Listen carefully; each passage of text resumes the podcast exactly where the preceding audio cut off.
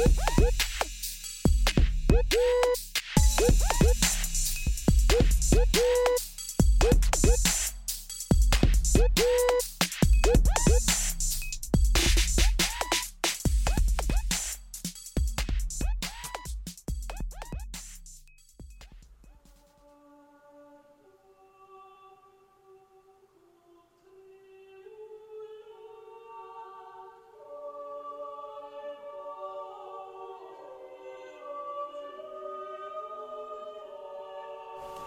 Happy History Hump Day to all of you queer history lovers out there. I am, as always, your host, Julian Rushbrook, out here offering a bit of light into the shadows wherein our LGBTQIA plus history and stories have been unceremoniously stashed. Well, we have another fascinating trans icon for you to learn about during this Trans History Month. Last week, we jumped back in time to visit pre and post revolutionary France and its surrounding areas. Now I propose that we turn that dial back even further. In this episode, we will be going all the way back to the 5th century BCE. We're talking about medieval times. And we're going to learn about a trans saint. Now, I know what you might be thinking, especially regarding present attitudes regarding queer folks that are held by many churches and Christians in general. What do you mean a trans saint? How on earth can trans folk be canonized? Do the believers actually know that a trans person is a saint? Well, I can answer that by saying that there are at least a dozen or so saints that either cross dressed or who would most likely be considered transgender today. Christianity, in all of its various versions, has a long history of having queer people as either prophets, saints, or other kinds of leaders. Just as some Native American and First Nations tribes have two spirit people, or in Hindu traditions there are holy people who blurred the gender lines, Christianity too has a long tradition of recognizing and uplifting people who exist outside of the binary gender concept. And this is, of course, assuming that those societies have a binary gender concept, but I'm stepping way too far here. So, even if the church has become more homophobic and transphobic in more contemporary times, the history of the church reveals a bit more of a nuanced truth. Trans folk have always been a part of the history of this world, and so it should really come as no surprise that they are to be found in the traditions of one of this planet's largest religions. So, for today, I would like to delve into the history of Marinos the monk. Again, he lived in the 5th century and his is a story that is very touching. While often referred to as Marina, and done so with female pronouns, I will use the masculine, as he never wavered through the course of his life on how he presented to the world. Now, whether he would identify as trans today is something that we can only truly speculate on. That being said, his life and example is something that even today guides Christian trans folk in their spiritual journeys through life. Marinos was born in the Byzantine Empire in what is today Lebanon. His father, Eugenius, and his mother, Badura, named him Marina and raised him as their daughter. The little child's life would change dramatically when Badura died, leaving Eugenius to care for the young Marinos alone. When Marinos reached adulthood, his father had still not remarried. At this point, the elder man spoke to his beloved and only child, saying that he wanted to travel to Qannoubine and there to enter the monastery, devoting the remainder of his life to the service of Christ. His lifetime of sins would be best cleansed from his soul if he did this. To ensure that Marinos would be taken care of, Eugenius was going to leave all of his lands and possessions to him. It seemed to be a fairly simple plan, but there would be a slight hitch. Would the child now inherit the very life of sin that was blighting his father? Marinos asked his father, Do you wish to save your own soul and leave mine to be lost? Do you not know that the Lord says, He who saves a soul will be as the one who created it? For all of these years, Eugenius had cared for his only child, all in hopes that he would be safe. The only problem is that he had not considered the eternal soul when thinking of safety and prosperity. Now Marinos was asking to join his father in the monastery, and together they would devote their every thought and breath to the service and exaltation of the divine. I imagine that Eugenius chuckled a little bit at this. His daughter was wanting to join him in a monastery. It was absurd. When he pointed out to Marinos that there was no way that a monastery would allow a woman amongst its ranks, he got a reply that would in many ways change history. Marinos Marinos' reply was simple. Father, I will not enter the monastery in the way that you imagine, but will cut my hair and dress myself in men's clothing. This is how I will come with you. Living as a man would save his soul, rather than living as the woman that he was assigned at birth and was, was raised as from birth. From that point, he was no longer, even by his father, referred to as Marina, rather using the masculine Marinos for the remainder of his life. Eugenius sold all of his worldly possessions and lands that he originally was going to bequeath to his child and donated the profits to charity. And so now it was off to the monastery in the Kadisha Valley and their futures. The changes to his appearance were convincing enough to the monks at the monastery of Our Lady of Qannoubine.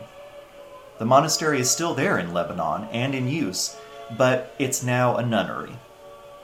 Both Eugenius and Marinos were able to take up holy orders and were folded seamlessly into the patterns of life that the monks had adopted.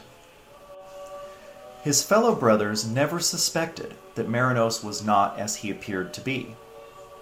There is some thought that he might have been viewed as a eunuch, as many castrated men would enter into monastic life. There were many conflicts within the church regarding whether castrated men could marry, as they would be unable to have children, so such an arrangement gave community and security to these men. It is said that Marinos was quite pious and thrived under the practices of his order. Apparently, the Almighty was also contented with his presence amongst the other monks, as Marinos is said to have had the power to lay his hands upon those suffering from illness and pain, and to miraculously heal them of their maladies. He was much beloved by the other men who lived and worshipped with him. They called him Abba Marinos, or Father Marinos. He and his father led ascetic lives in prayer, work, and fasting. After a decade, the elder Eugenius would die, leaving his child alone with his brothers in Christ. With his father now departed, he did not throw off the men's clothing, nor did he decide to come clean about his sex. Instead, he continued his life as a man of God, living minimally and simply in the service to Christ. Now, the life of a monk, while often cloistered, is not completely shut off from the outside world.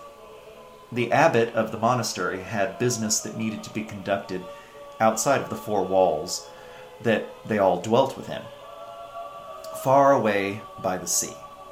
Marinos and three other brothers were selected to travel for the abbot.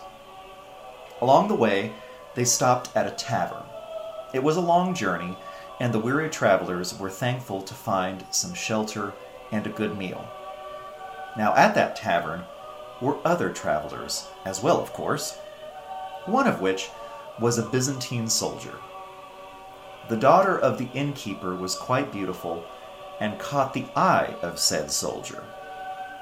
He did what he could to seduce the young woman, and she succumbed, either to his charm or from coercion. It's not totally clear. Honestly, either could be true. Once the soldier had either had sex with or raped the innkeeper's daughter, he made her swear that should she find herself pregnant, to say that rather than the father being himself, to instead blame Father Marinos, the monk. So the soldier was now clear to go on about his duties on the empire's eastern border and not have to concern himself with taking any responsibilities for his actions. After all, the monk would handle it. Who cares about some monk anyhow?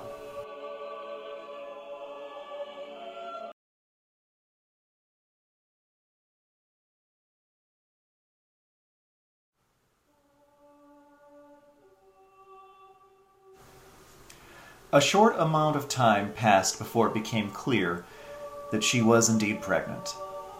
As she had been told, when asked about her condition from her father, who was doubtlessly distraught that his daughter's virginity had been taken while leaving her unmarried and with child, he was given the story that she had been instructed to repeat.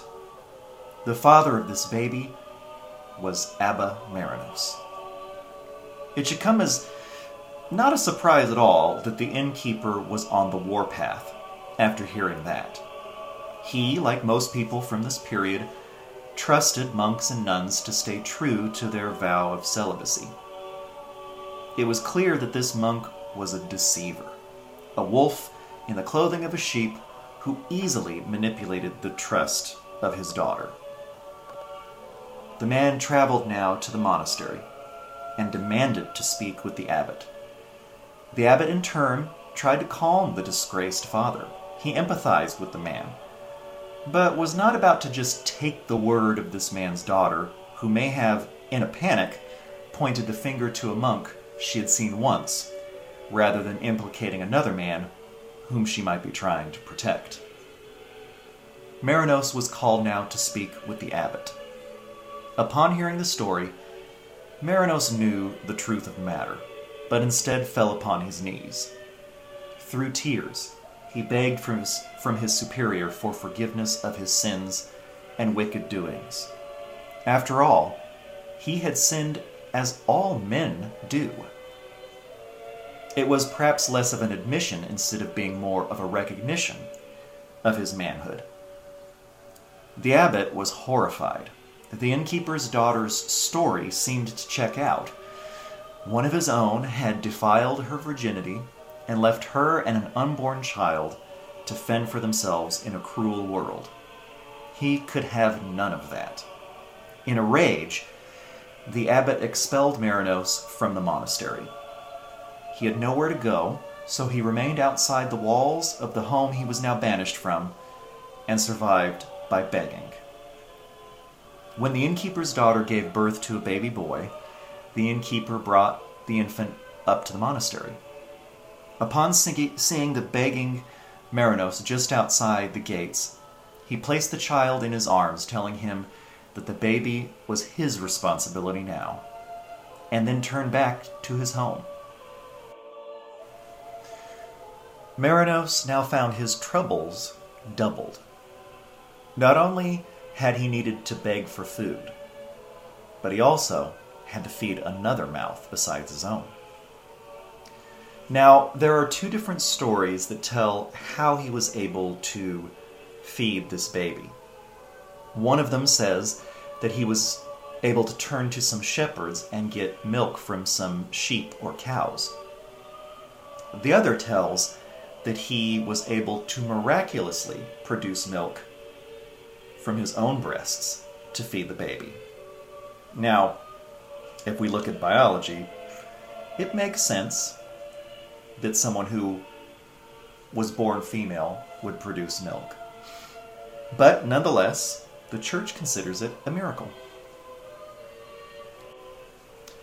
For ten years, he and the child lived outside of the protective walls of the monastery, begging for any food they could. The child grew and was raised by his adopted father,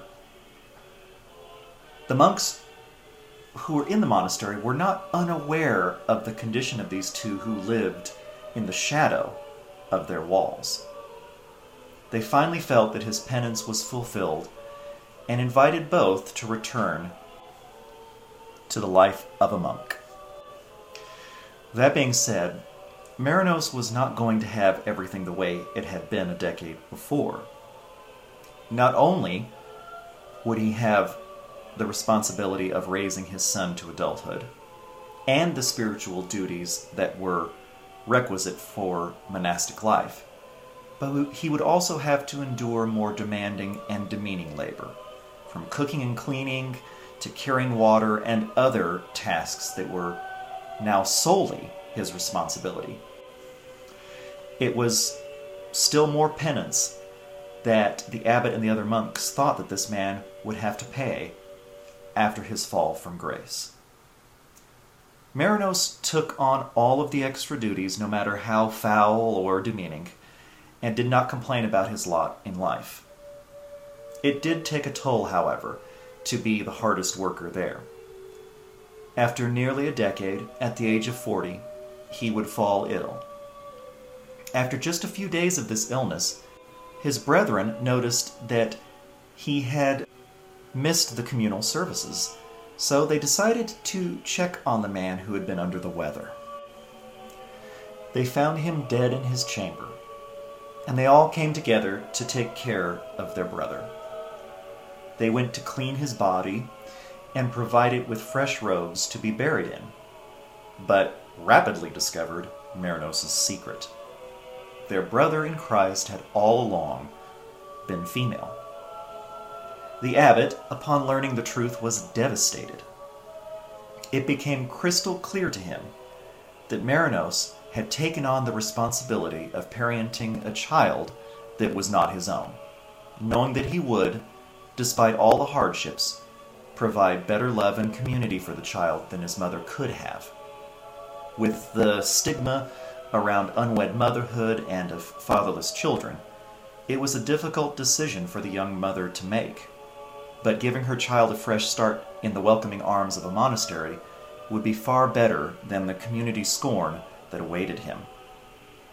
That welcoming community of the monastery had turned out to be the opposite, as it had exiled a fellow monk who was only trying to do his best to give a life to a child who had no choice in its parentage. Despite the seeming deception that Marinos had in claiming to have been a man for decades, the way in which he had lived his life was far more in line with the teachings of Christ than his own as an abbot had been. The abbot went now to view the body of his brother Marinos, and fell upon his knees, in a reversal of the roles from ten years prior. Weeping, he called out, I will remain here at his holy feet until I die, if I do not receive forgiveness.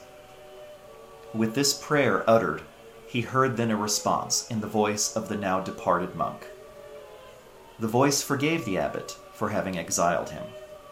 One of the other monks, who was blind, was cured of that blindness upon touching the dead body of his brother. The story eventually found its way to the innkeeper's daughter, and the community turned their back on her.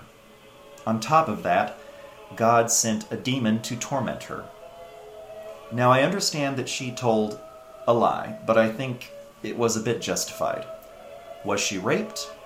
If so, I'm sure that the same community members would blame her for that. If it had been consensual, but the soldier abandoned her, she would still be blamed. So she got a rotten deal out of it. She would spend the rest of her life in Marinos's tomb doing penance for the story that had at first cleared her name and now cursed it. Everyone saw the monk as a saint now. His powers to heal the sick, as well as his intuition that, at least for a time, had saved the lives of two innocents, the innkeeper's daughter and her son, as well as the communication from beyond the veil, were all miracles that could not be ignored.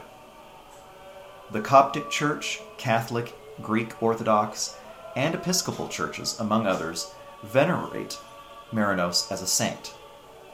It's even claimed that his body lies in the St. Mary Coptic Church of Harat al Rum in Cairo, Egypt. The corpse is one of the incorruptibles, a body or other relic that either does not decay or does so extremely slowly. This is a sign that the deceased has been particularly holy. The Catholic Church claims that his body parts are in churches in Venice and Paris. In the end, we may never really know who, if anyone, has the actual body of the saint. For contemporary trans people, it should come as no surprise that Marinos would be an unofficial patron saint for them. Likewise, he's seen as a patron saint for those adopting children, as he did with the son of the innkeeper's daughter.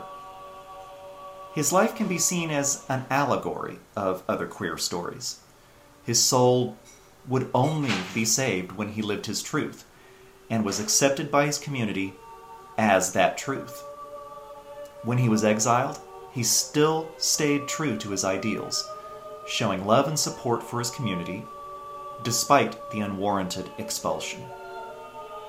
I think many of us show up every day being our best selves, all despite often being excluded in some capacity from the very social fabric that we help maintain and strengthen.